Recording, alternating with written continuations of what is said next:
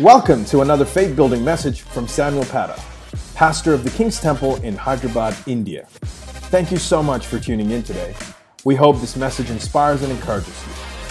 ఓర్పు అనే విషయం గురించి మాట్లాడినప్పుడు యశా గ్రంథము ఇరవై ఎనిమిదో అధ్యాయము పదహారో వచనం చివరి భాగం ఒకసారి చూసుకుందాం విశ్వసించువాడు కలవరపడడు చూసారా విశ్వసించువాడు కలవరపడడు ఇదికే ప్రాబ్లం నాకు ఎందుకు ప్రాబ్లం చెప్తాను వినండి ఇంగ్లీష్లో ఏముందంటే he that believeth hasteth not అని ఉంది. హేస్ట్ అంటే అర్థం ఏంటి? త్వరపడడు అని. ఇక్కడ తెలుగులో తర్జుమా వచ్చేటప్పటికి ఏమైంది? కలవరపడ్డం అన్నాడు చూసారా కాబట్టి టీచింగ్ చేసేటప్పుడు బోధించేటప్పుడు కొద్దిగా కష్టం అవుతుంది. అయితే ఇక్కడ మనం ఇంగ్లీష్ బైబిల్ని బేస్గా వాడుకుందాం. తెలుగులో చదువుదాం కానీ ఇంగ్లీష్ బైబిల్ని బేస్గా వాడుకుందాం. ఇక్కడ ఏమన్నాడు విశ్వసించువాడు త్వరపడడు. గమనించండి జన్లారా వినండి. ఎప్పుడైనా సరే మన జీవితంలో ఏవైనా నిర్ణయాలు తీసుకునేటప్పుడు దుడుకుగా ఉండకూడదు. దుడుకుతనములో త్వరపడి నిర్ణయాలు తీసుకున్నవారు జీవితాంతము విచారించేవారు ఉన్నారు ప్రాముఖ్యంగా చాలా ఇంపార్టెంట్ డెసిషన్స్ ఉంటాయి. వివాహ విషయాలు ఉద్యోగ విషయాలు ఊరు వదిలి ఇంకో దేశానికి వెళ్ళే విషయాలు. ఇటువంటివి ఇటువంటి రకరకాల విషయాలు ఉంటాయి మన జీవితం ఎప్పుడు కూడా త్వరపడి చేయకూడదు ఇవి. దేవుని నడిపింపు కొరకు మనం ఆగాలి. ఇంకో మాట ఉంది దేవుని యొక్క వాక్యం ఇంగ్లీష్లో. హీ దట్ హేస్టెడ్ సినత్ త్వరపడవాడు పాపము చేయొచ్చు త్వరపడితే పాపం చేస్తాం. త్వరపడితే సాధారణంగా ఏమవుతుందంటే వినండి. మనం అందరికి కూడా భావోద్రేకాలు ఉన్నాయి. అవునండి? ఉన్నాయా లేవా మీకు భావోద్రేకాలు? అందుకే ఏడుస్తాము లేకపోతే నవ్వుతాము సంతోషిస్తాం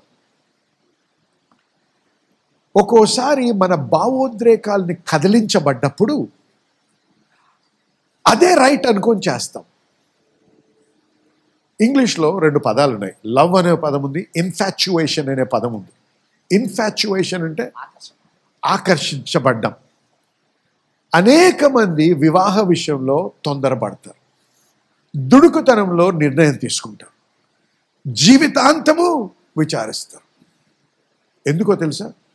ప్రేమకి ఆకర్షింపబడ్డానికి తేడా తెలియదు.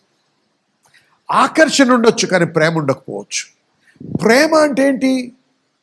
సాక్రిఫైస్ అవసరం. త్యాగము లేకుండా నిజమైన ప్రేమ ఉండదు. ఆకర్షించబడుతున్నావు కానీ రేపు ప్రొద్దున ఏదొచ్చినా దాని కొరకు త్యాగం చేయడానికి సిద్ధంగా ఉన్నావా? అది ఆలోచించావా? ఎటువంటి సమస్యలు ఉంటాయో ఎటువంటి విధమైనటువంటి జీవిత విధానం ఉందో నువ్వు ప్రేమించే వ్యక్తికి వారి ఉద్దేశాలేంటి వారి దర్శనాలేంటి నువ్వు ఆలోచించావా? దుడుకగా నువ్వు ఆకర్షించబడగానే ఇదే వ్యక్తి దేవుడు ఈ వ్యక్తి అని చెప్పి నమ్మి నువ్వు అందరికీ చెప్పి వివాహం చేసుకొని అయ్యో ఇది తెలిసి ఉంటే నేను చేసుకునేవాడిని కాదు. ఇది తెలిసి ఉంటే నేను చేసుకునేదాన్ని కాదు. అనేటువంటి ఆ యొక్క విచారపు ఆ విచారంలో పడి మరి విషాదంలో పడకూడదు. ఆమె అందుకే త్వరపడకూడదు. దేవుని నడిపింపు కొరకు మనము ఆగాలి. ఎందుకంటే అనేక మంది ప్రేమించుకొని పెళ్ళి చేసుకుంటారు. మూడు నెలల్లో కుక్కల్లా కొట్లాడుతుంటారు. చూసారా మీరు అటువంటి చూశారండి? చూస్తే చెయ్యకుండా ఒకసారి. నేను ఒకరిని చూశాను అటువంటి మీకు అందరికీ తెలుసు. ఏమైంది ఆ ప్రేమ అంతా అది ప్రేమ కాదు ఆకర్షింపబడ్డారు. ఇన్ఫాచ్యుయేషన్ అంటారు. అందుకే యవనస్తులు యవనస్తురాలారా యవనస్తులు దయచేసి వినండి. సినిమాల్లో చూసి అది ఉదాహరణగా తీసుకోకండి. మన దేవుడు మిమ్మల్ని సృష్టించాడు అంటే ఒక గమ్యముతో సృష్టించాడు. ఆ గమ్యము పరిపూర్ణం కావాలంటే ఆయన నడిపింపు లేకపోతే పరిపూర్ణం కాదు. కాబట్టి ఆయన ఎందు వేచి ఉన్నప్పుడు ఆయన మనల్ని నడిపిస్తానన్నాడు. ఏమన్నాడు? నా గొర్రెలు నా స్వరము విందురు. దేవుని బిడ్డలు తమ ఆత్మ చేత నడిపించబడుదురని రోమిలకు రాసిన పత్రిక ఎనిమిదో అధ్యాయంలో రాబడింది the sons of God are led by the spirit of God దేవుని కుమారులు దేవుని ఆత్మ చేత నడిపింపబడదు చూసారా? దాని కొరకు మనం వేచి ఉండాలి. అందుకే ఓర్పు అవసరం. మనం ఏమంటాం ప్రభా ప్రార్థించ. ప్రభా నాకు ఓర్పు కావాలి. ఇప్పుడే కావాలి. ఎక్కడుంది ఓర్పు అసలు? ఇప్పుడే అంటే ఓర్పు అంటేనే ఆగాలి అనమాట. నాకు ఓర్పు నీవు ప్రభా ఇప్పుడే ఇవ్వు అంటే అది ఓర్పు కాదు. ఓర్పు అంటే ఆగడము నిలకడగా ఆగడం అనేది నేర్ మర్చిపోకూడదు. సరేనా? కాబట్టి మనము ఉద్దేశించి ఉద్దేశించి ఆశించినంత త్వరలో దేవుడు మనకు జవాబు ఇవ్వకపోవచ్చు. జవాబు ఖచ్చితంగా ఇస్తాడు. కానీ వేచి ఉండాలి. ఇది నేర్చుకోవాలి. చూడండి. నోవహు కథ చూసినట్టయితే ఆయన ఐదు వందల సంవత్సరాల వయసు గలవాడైనప్పుడు ఎక్కడుంది? ఆది కాండము. ఐదో అధ్యాయము ముప్పై రెండో వచనంలో యు నోవహు వయస్సు ఐదు వందల సంవత్సరాలను రాయబడింది. అక్కడ ఆ సమయంలో దేవుడు ఆయన దగ్గరికి వచ్చి ఆయనతో ఒక మాట మాట్లాడు ఇదిగో ఈ లోకం మీద ఉన్నటువంటి పాపం భయంకరంగా మారింది. కాబట్టి ఈ లోకాన్నంతా కూడా నేను ధ్వంసము చేయనై ఉన్నాను.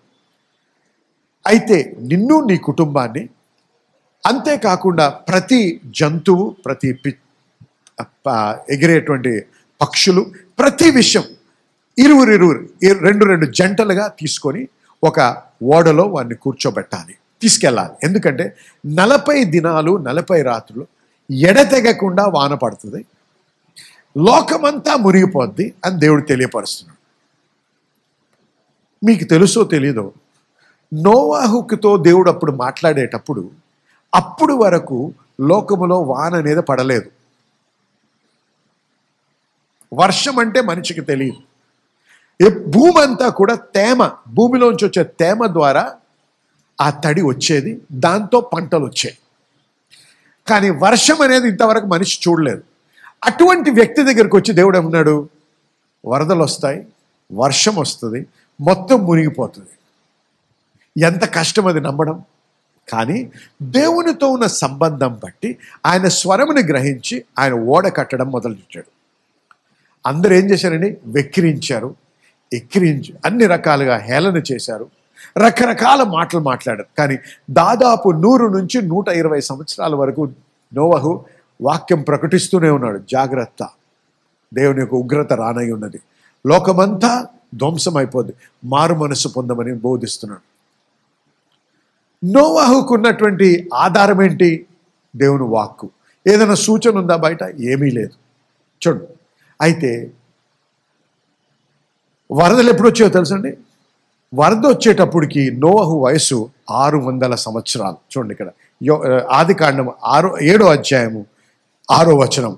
ఆ జల ప్రవాహము భూమి మీదకి వచ్చినప్పుడు నోవహు ఆరు వందల ఏండ్ల వాడు. వంద సంవత్సరాలు ఆగాల్సి వచ్చింది.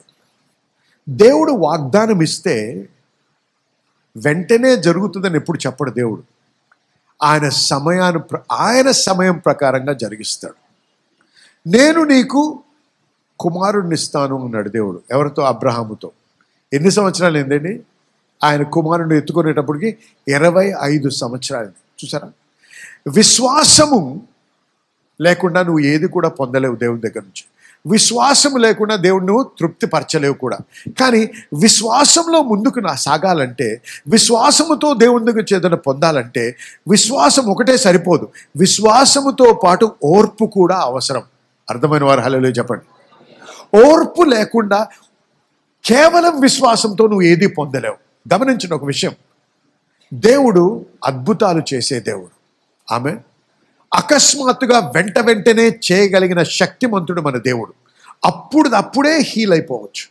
కొద్దిమంది నెలలు పట్టొచ్చు.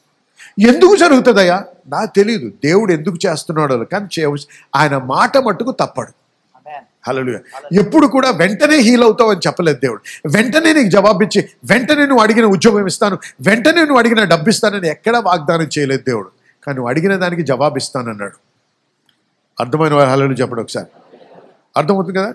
కాబట్టి ఓర్పు అనేది అనే అంశం లేకుండా అనేటువంటి ఓర్పు లేకుండా కేవలం విశ్వాసంతో మనము జయించలేం. కేవలం విశ్వాసంతో అన్ని మనం దేవుని దగ్గర నుంచి మనం పొందలేం. కాబట్టి నీ యొక్క ఓర్పు ఓర్పులో ముందుకు సాగుట సాగినప్పుడు అది నీ విశ్వాసానికి రుజువు.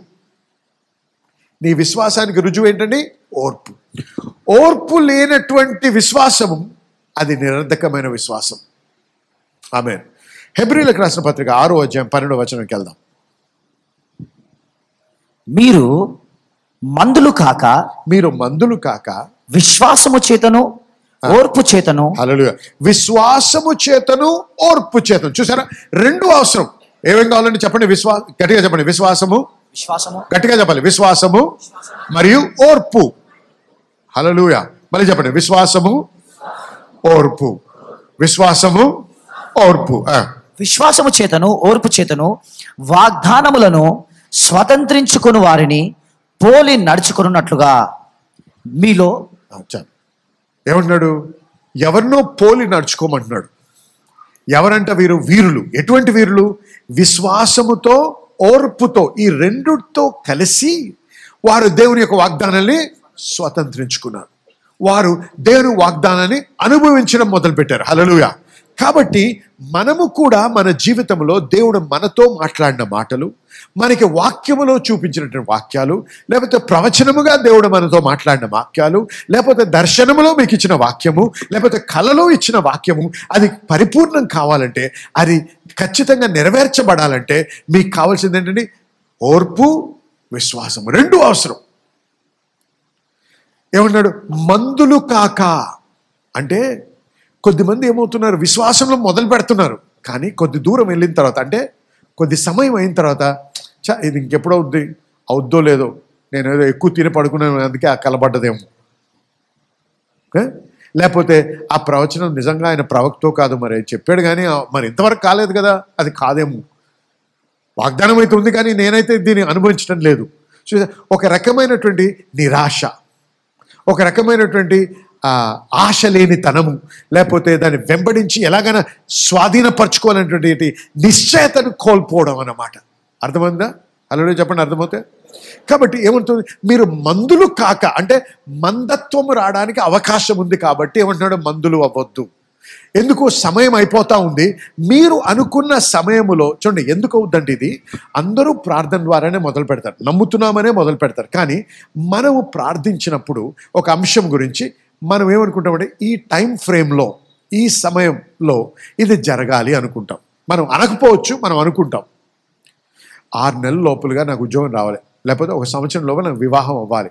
అది జరగలేదు. ప్రార్థన చేస్తున్నా జరగలేదు. అప్పుడేమవుద్ది? నిరాశ వస్తుంది. గమనించండి ఇక్కడ. ఈ టైం అనేది ఈ సమయం అనేటువంటి ఈ టైం ఫ్రేమ్ ఏదైతే మాట్లాడుతున్నామో ఎవరు పెట్టారు అది? మనం పెట్టుకున్నాం. మనం ఏం చేస్తున్నాం? మనం విశ్వాసం ద్వారా మనం విశ్వాసం వాడి దేవుణ్ణి ఆ టైం ఫ్రేమ్లో పనిచేయడానికి నొక్కుతున్నాం. అర్థమైందా మీకు? అలా పనిచేయడు దేవుడు.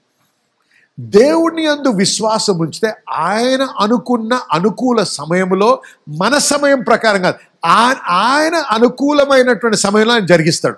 ఏది జరిగించినా మన మేలు కొరికే జరిగిస్తాడు. హలలుయా హలలుయా చూసారా కాబట్టి ఎప్పుడైతే మీరు అనుకున్న సమయంలో జరగలేదో అప్పుడు నిరాశ వచ్చి ఏం చేస్తుంది అది మీరు మనల్ని మందత్వంలోకి తీసుకెళ్తుంది అంటే ఇంకా ఒక రకమైన ఇంకా ఆశ లేని స్థలము. జరగదులే ఇంకా సర్లే జరగదని మనం అనము నోట్తో. అంటే విశ్వాసం లేదనుకుంటారేమో అని అనం కానీ లోపల విశ్వాసం కోల్పోయి ఉంటాం. అర్థమైన వారు హలో చెప్పండి ఒకసారి. అటువంటి అనుభవం ఉన్న వారు ఒకసారి చెయ్యి ఊపండి. చూసారా అందుకే మనం ఈ గురించి మాట్లాడుతున్నాం. ఎందుకు? మనము మనంతట మనము సమయం నిర్ణయించకూడదు.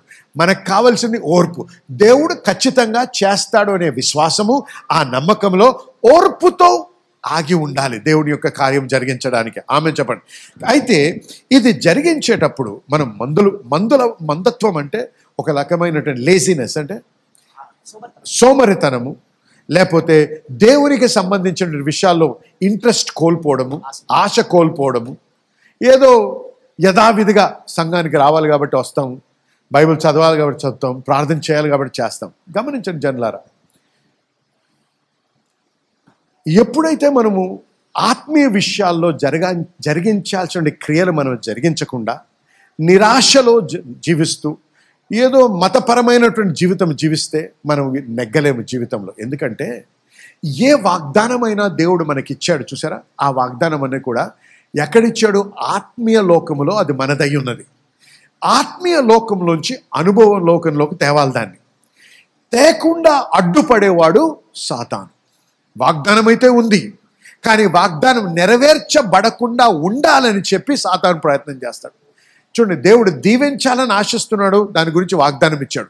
వాగ్దానం ఇచ్చినంత మాత్రాన సాతాను చేతులు మడి మడ- మడతేసుకొని మరి కూర్చొని సరే దీవించని అని ఆగడు.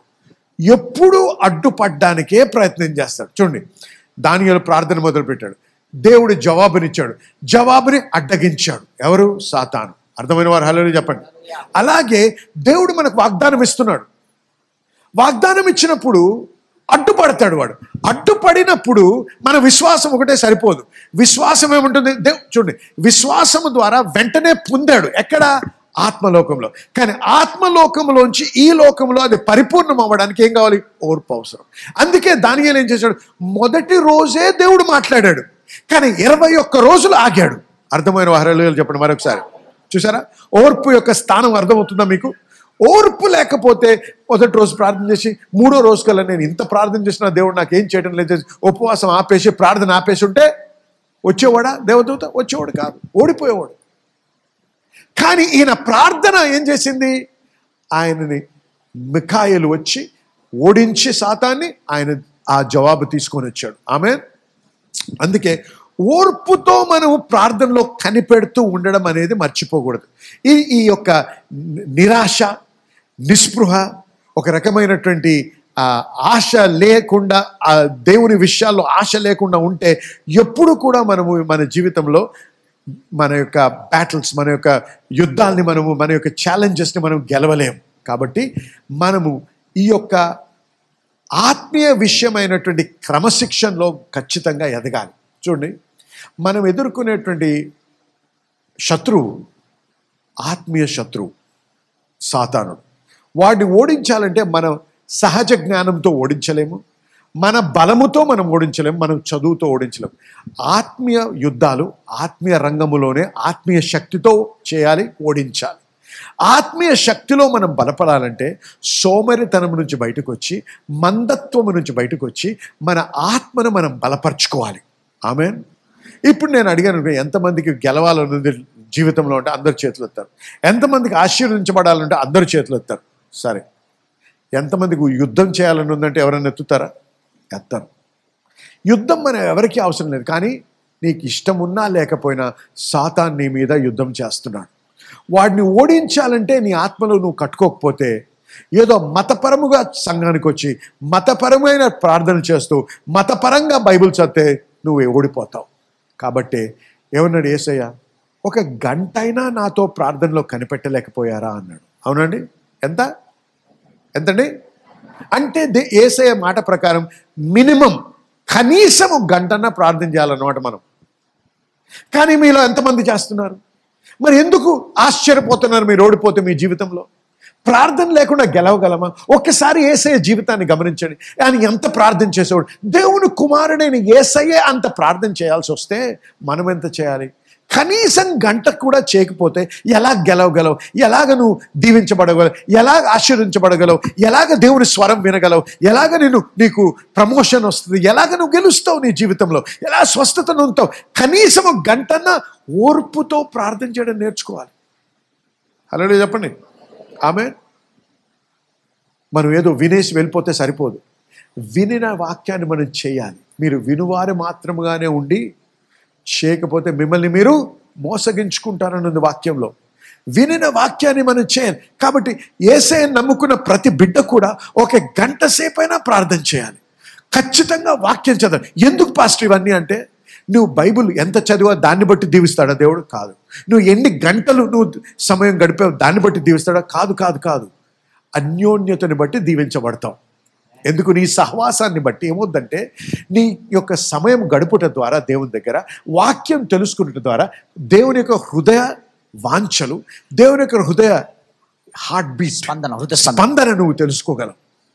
అప్పుడు దేవుని నడిపింపు నీకు సునాయాసంగా తెలుస్తుంది. దేవుని నడిపింపులో నడిచినప్పుడు ఏ సాతాను కూడా నిన్ను ఓడించలేడు. హలోలుయా కాబట్టి నువ్వు బైబిల్ చదివినందుకు నువ్వు కాదు కానీ చదివి దాని ప్రకారంగా జీవిస్తున్నందుకు దేవుని ఎరిగినందుకు నువ్వు గెలుస్తావు జీవితంలో. ఆమె కాబట్టి ఈ ఆత్మీయ విషయాల్లో మందత్వము సోమరితనం పక్కకు త్రోసి బాగా ప్రార్థన చేస్తూ వాక్యములో బాగా ధ్యానిస్తూ వాక్యం వినుటలో వెనుకంజ వేయకుండా రోజు దేవుని వాక్యం వినాలి. రోజు దేవుని యొక్క స్వరము వినడానికి ఆశ కలిగి ఉండాలి. రోజు వాక్యం వినాలా? ఆదివారం వింటే సరిపోదు. మరి సీరియల్ రోజు ఎలా చూస్తారండి టీవీలో? సీరియల్ వినడానికి చూడడానికి మీకు సమయం ఉంది కానీ ఆశ ఉంది కానీ రోజు వాక్యం వినడంలో ఆశ లేకపోతే ఎలా గెలుస్తారు చెప్పండి. కొన్ని కొన్ని మనకి ఇష్టం ఉన్నా లేకపోయినా చేయాలి. ఎందుకంటే ఆ క్రమశిక్షణ లేకపోతే నీకే చేటు జరుగుతుంది మేలు జరగదు. కాబట్టి మనం చేయాలి. ఆమె చిన్నపిల్లలకి కొన్ని తిండ్లు ఇష్టం ఉండవు. అయినా మనం నొక్కుతాం నోట్లో. కథలు చెప్తాం ఏదో చెప్తాం బెదిరిస్తాం కొడతాం ఎలాగైనా తినిపిస్తాం. ఎందుకు? అవి తినకపోతే ఏదో వైటమిన్ డెఫిషియన్సీ వస్తుంది కాబట్టి. అర్థమైన వారు హలో చెప్పండి. అలాగే కొన్ని కొన్ని మన మన శరీరానికి ఇష్టం లేకపోయినా ఆత్మీయ విషయాల్లో మనం చేయాల్సినవి తప్పకుండా ఖచ్చితంగా నిర్వర్తించాలి. ఆమె ఆమె కాబట్టి సోమరితోనమును పక్కకు పెట్టి మరి ఎవరైతే వాగ్దానాలు స్వీకరించారో వారిని అనుకరించి విశ్వాసముతో ఓర్పుతో మనం ముందుకి కొనసాగాలి. యహోశివ గ్రంథము పద్దెనిమిదో అధ్యాయము. మరి చూసుకుందాం ఒకసారి. మూడో వచనం.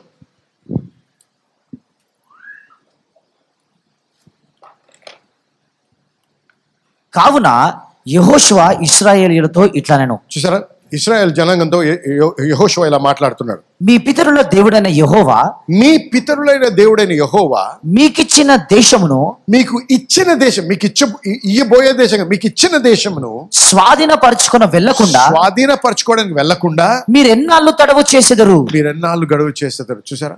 ఇంగ్లీష్లో చాలా బాగుంది. ఏమనంటే how long will you be slack ఎంతకాలము సోమరులుగా ఉంటారు మీరు?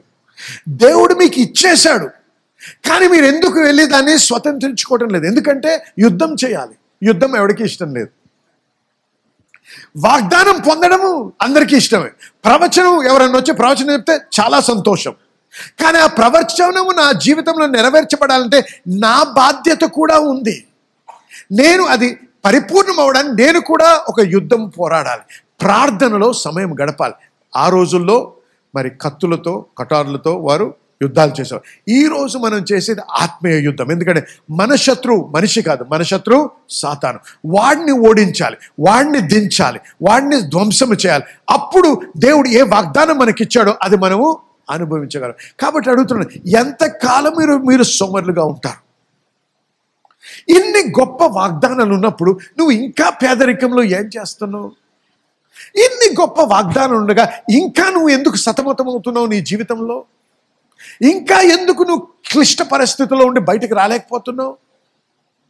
ఎందుకో తెలుసా? సోమరితనం. లేకపోతే ఎందుకు తెలుసా? నీకు వాక్యం తెలియదు నీకు చూడండి వాక్యం చదివి దేవుని నడిపింపు చాలా అవసరం మనకి. అనేక మంది దేవుని నడిపింపు కొరకు ఆగరు. ఇతర మనుషుల నడిపింపు ద్వారా వెళ్ళిపోతూ ఉంటారు. మనము దేవుని బిడ్డలం. ఆయన నడిపింపుకు లోబడాలి. ఆయన ఎప్పుడూ మన మేలు కోరే చేస్తాడు. ఈ గత కొద్ది కొన్ని రోజుల క్రితం నుంచి ఇద్దరు వ్యక్తుల నుంచి కలిశాను. ఇద్దరు వచ్చి పాస్టర్ గారు చాలా క్లిష్టమైన పరిస్థితుల్లో ఉన్నామండి. ఏం చేయాలో తెలియటండి ఏమైందండి నా ఇల్లుని షూరిటీ పెట్టానండి ఎవరికో అన్నాడు. ఇప్పుడు వారు కట్టడం లేదు. నేనేం చేయాలి? బైబిల్ చదివావా? చదివానండి. ఏం చదివావు? బైబిల్ ఏం రాయబడింది? సామెతల్లో? షూరిటీ ఉండమని ఉందా? చెప్పండి. ఉందా? మరి ఎందుకు వాక్యానికి విరుద్ధంగా చేస్తున్నారు? ఆయన్ని నమ్మారు. ఆయన నమ్మరు కానీ ఈయన నమ్ముతారు. అందుకే గోతిలో ఉన్నావు ఇవాళ. మాట వినకపోతే దేవుడు ఎందుకు సహాయం చేయాలి? దేవుని స్వరము ద్వారా మనల్ని నడిపిస్తాడు. ఉద్యోగం వస్తుంది. మంచి ఉద్యోగం మంచి పే ప్యాకెట్ వచ్చి గొప్ప సాక్ష్యం చెప్తారు. మూడు నెలల తర్వాత పాస్టర్ గారు నేను లోన్ పెట్టానండి. ఇల్లు ఇల్లుకు శాంక్షన్ అయిపోయింది. హలలు దేవునికి స్తోత్రం. ఇంకో మూడు నెలల్లో ఇంటి డెడికేషన్. ఇదిగోండి దేవుడు నాకు ఇచ్చేశాడు ఇల్లు అంటారు. ఆరు నెలల్లో పాస్టర్ గారు ఇల్లు వెళ్ళిపోయింది అంటారు. ఏమైంది? ఏమండి దేవుడు ఎందుకు చేశాడో నాకు అర్థం కావట్లేదు. దేవుడు ఇంత నమ్మానండి దేవుడిని. దశంభాగం మీరు చెప్పినట్టు ఇచ్చానండి. కానీ ఎందుకు దేవుడు ఇలా చేస్తున్నాడు? నన్ను ఎందుకు మొత్తుతున్నాడండి? నేను సంఘానికి వస్తున్నా మీరు చెప్పినట్టే సేవ చేస్తున్నానండి. వాక్య వాక్యం వింటున్నాను. మరి దశంభాగం కూడా ఇస్తున్నాను. ఎందుకండి ఇలాగ అవుతుంది? ఆగు. నేను నిన్ను నడిపిస్తాను అన్నాడు దేవుడు. ఆమె దశమ భాగం ఇచ్చినంత మాత్రం నువ్వు ఏది చేసేస్తే అది దీవించాలని ఎక్కడ లేదు. దశమ భాగం ఇచ్చుట ద్వారా ఆయన విప్పుతానన్నాడు. విప్పినప్పుడు మనకు ఐడియా ఇస్తా అన్నాడు. దాని ప్రకారంగా దీవిస్తానన్నాడు. హలలుయా అర్థమైన వారు ఒకసారి హలో చెప్పండి గట్టిగా. ఆగండి. ఎందుకు లోన్ పెట్టావు? నా స్నేహితులందరూ. ఎవరి స్వరం వింటున్నావు? నీ స్నేహితులు స్వరమా? ఏమి గ్యారంటీ ఉంది నువ్వు ఆరు నెలల తర్వాత అదే ఉద్యోగంలో ఉంటావని? నీ చుట్టూన్న నీ స్నేహితులు ఎవరైతే లోన్ తీసుకున్నారో వారు నీకంటే ముందే ఉద్యోగాన్ని కోల్పోయారు. చూడండి జ్ఞానము లేకుండా అజ్ఞానంలో నడిస్తే ఇదే అవుద్ది. ఆగు. దేవుని సమయంలో నువ్వు అనుకుని ఊహించిన దానికంటే మంచి గృహాన్ని ఇవ్వనై ఉన్నాడు దేవుడు. త్వరపడితే ఉన్నది ఊడిపోద్ది. హలోయా అనవసరంగా వచ్చి పాస్టర్ గారు దాని గురించి ప్రార్థన చేయండి. కొత్త కార్ అండి ఇదిగోండి. ఎంత లోనో నాకు చెప్పరు. ఎంత ఈఎంఐయో చెప్పరు. పాస్టర్ గారు చూశారు దేవుడు దీవించాడు అని గొప్ప సాక్ష్యం చెప్తారు. ఆ గొప్ప సాక్ష్యం చెప్పినోడే మూడు నెలల్లో దేవుడు ఎక్కడ ఉన్నాడయా అంటుంటాడు. దేనివల్ల దేవుడు చేశాడా? కాదు నీ అజ్ఞానం. దేవుడు చేశాడా? కాదు. దేవుడు చేయలేదు. నువ్వు దేవుని స్వరం విని కొనలేదు అది దేవుడు నడిపింపు ప్రకారంగా నువ్వు కొనలేదు. జ్ఞానము వాడి కొనలేదు. లో లౌకికమైన జ్ఞానము. లోకులు చేస్తున్నట్టుగా నువ్వు కూడా చేసి ప్రభా దాన్ని దీవించు అంటే నీ నీకు లోబడి దేవుడు నీకు లోబడి పనిచేసేవాడు కాదు. దేవుడు అలావుద్దీన్ కాదు. జీని తెలుసు కదండి? ఇలా రబ్ చేయగానే వాడు వచ్చి ఏం చేయను? అంటాడు. అలా కాదు. అలాంటోడు కాదు దేవుడు. దేవుడు మనల్ని నడిపించే దేవుడు. మనకి సేవ చేసే దేవుడు మనం ఆయన్ని సేవించేవారం ఆమె ఆయన మన గమ్యాన్ని ఎరిగిన వాడు కాబట్టి మన గమ్యానికి మనం చేరాలంటే మనం ఆయన స్వరం విని ఆయనకు లోబడి నడిచినప్పుడే మనము దీవించబడతాం. ఆమెన్ కాబట్టి ఇక్కడ ఏమంటున్నాడు? ఎంతకాలం ఈ విధంగా ఉండి మీరు దేవుడు అనుగ్రహించే దీవెన్ని మీరు కోల్పోతూ ఉంటారు? ఎంతకాలం? చూడండి మీరు ఓర్పుతో కానీ విశ్వాసంతో కానీ ముందుకు సాగినట్టయితే ఖచ్చితంగా మీరు దీవించబడి మీరు దేవుని ప్రతి వాగ్దానాన్ని మీరు అనుభవించగలరు. సరే ఇంతగా మాట్లాడుతున్న ఓర్పు ఓర్పు ఓర్పు అన్ను అసలు ఓర్పు అంటే ఏంటి అంటే ఇక్కడ మటుకు తర్జుమా వాడదాం ఎందుకంటే నాతో కాదు ఇది. ఇంగ్లీష్లో డిక్షనరీ చూసినట్టయితే కామ్ ఎండ్యూరెన్స్ అని ఉంది. నెమ్మది నెమ్మదితో భరించడము. నెమ్మదిగా ఉండి భరించడం. అనగానే ఏమనుకుంటామంటే అది ఏ రకమైన తలంపిస్తుందంటే మనకి ఏ రకమైన చిత్రాన్ని ఇస్తుందంటే భరించాలి. ఏదొచ్చినా భరించాలి. మేలైనా భరించాలి చెడైనా భరించాలి. ఎందుకు? మనము ఏ రకమైన దేశంలో ఏ రకమైన సాంప్రదాయము కల్చర్ అంటే సంస్కృతిలో మనం పెంచబడ్డామంటే మన చుట్టూన్న వారు ఏం నమ్ముతారు? కర్మ అని నమ్ముతారు. అవునండి? తలరాత అంటారు. ఫేట్ అంటారు. మనం క్రైస్తవులుగా దేవుని బిడ్డలుగా మనం నమ్మం. మనం కర్మ అనేది నమ్మము. దేవుడు కర్మ అప్పుడే రాసేసి ఉంటే ఇంక నేను నేను చేయాల్సినది ఏమీ లేదనమాట పడి ఉండాలి అంతే. ఏది జరగాలో జరుగుతుంది. ఓర్పు అంటే అది కాదు. ఇంగ్లీష్లో ఒక పాట ఉంది. ఆ పాట ఏంటంటే పాత పాట. చే సరా సరా whatever will be will be అని. అంటే ఏది జరగాలో జరుగుతుంది. కాదు. అది ఓర్పు కాదు. దేవుని వాక్యంలో వ్రాయబడిన ఓర్పుకి లో లోకస్తులు అర్థం చేసుకునే ఓర్పు పదానికి చాలా తేడా ఉంది. మనము వాక్యానుసారమైన ఓర్పు ఎటువంటిదంటే మరి ఒక ఎన్సైక్లోపీడియా చూసాం ఆ ఎన్సైక్లోపీడియాలో ఏమంటున్నాడంటే ఈ ఓర్పు అనేది యాక్టివ్ ఎండ్యూరెన్స్. క్రియాత్మకంగా దానిని భరించడం. Marked with hope and assurance. అది ఒక నిరీక్షణ నిశ్చేతతో ఉన్నది. చూడండి. ఓర్పు అంటే గమనించడం ఒకటి సమయం అనేది లేకుండా ఓర్పు ఉండదు. కాబట్టి ఓర్పు అనగానే వేచి ఉండాలి కొద్ది సమయం కొరకు. ఆ సమయం పడుతుంది. ఆ సమయంలో ఏది జరిగితే అది జరుగుతుంది అనే ఓర్పు లోకస్తులు అనుకునేటువంటి ఓర్పు. వాక్యానుసారమైన ఓర్పు నేను వేచున్నాను. దేనికి? ఏదైతే దేవుడు నాకు వాగ్దానం ఇచ్చాడో అది జరిగి తీరుతుంది అనేటువంటి నమ్మకముతో ఆగి ఉండడాన్నే నిజమైనటువంటి వాక్యానుసారమైన ఓర్పు అది. కాబట్టి మనము దేవుని బిడ్డలుగా ఓర్పు అనేది మనం ఎప్పుడైతే తెలుసుకున్నామో విశ్వాసము ఓర్పు అంటే మనం ఓర్చుకున్నప్పుడు సమయము ఆగి వేచున్న సమయంలో ఏం చేస్తున్నాం? మన విశ్వాసాన్ని వాడి ఏదైతే విశ్వసిస్తున్నామో అది జరిగే వరకు కదలకుండా నిలబడి ఉండడం. అర్థమైన వారు హలో చెప్పండి. హల్లెలూయా. కాబట్టి ఈ ఓర్పు అన్నమాట. ప్రార్థన చేసాం మరి ఏదైతే అదైతు ఏదైతే అది అవనియండి అనేది ఓర్పు కాదు. ప్రార్థన చేశాము వాగ్దానం మీద నిలబడి ఉన్నాను అది జరిగి తీరుతుంది అది జరిగే వరకు నేను కదలను అనేది వాక్యానుసారమైన ఓర్పు. హలలుయా Thanks again for listening. To hear more messages like this one, make sure to subscribe to our podcast channel for past episodes. If you've been blessed by the message today, consider rating it and even sharing it with friends. For more content from the King's Temple or to connect with us, visit kingstemple.in. Have a blessed day.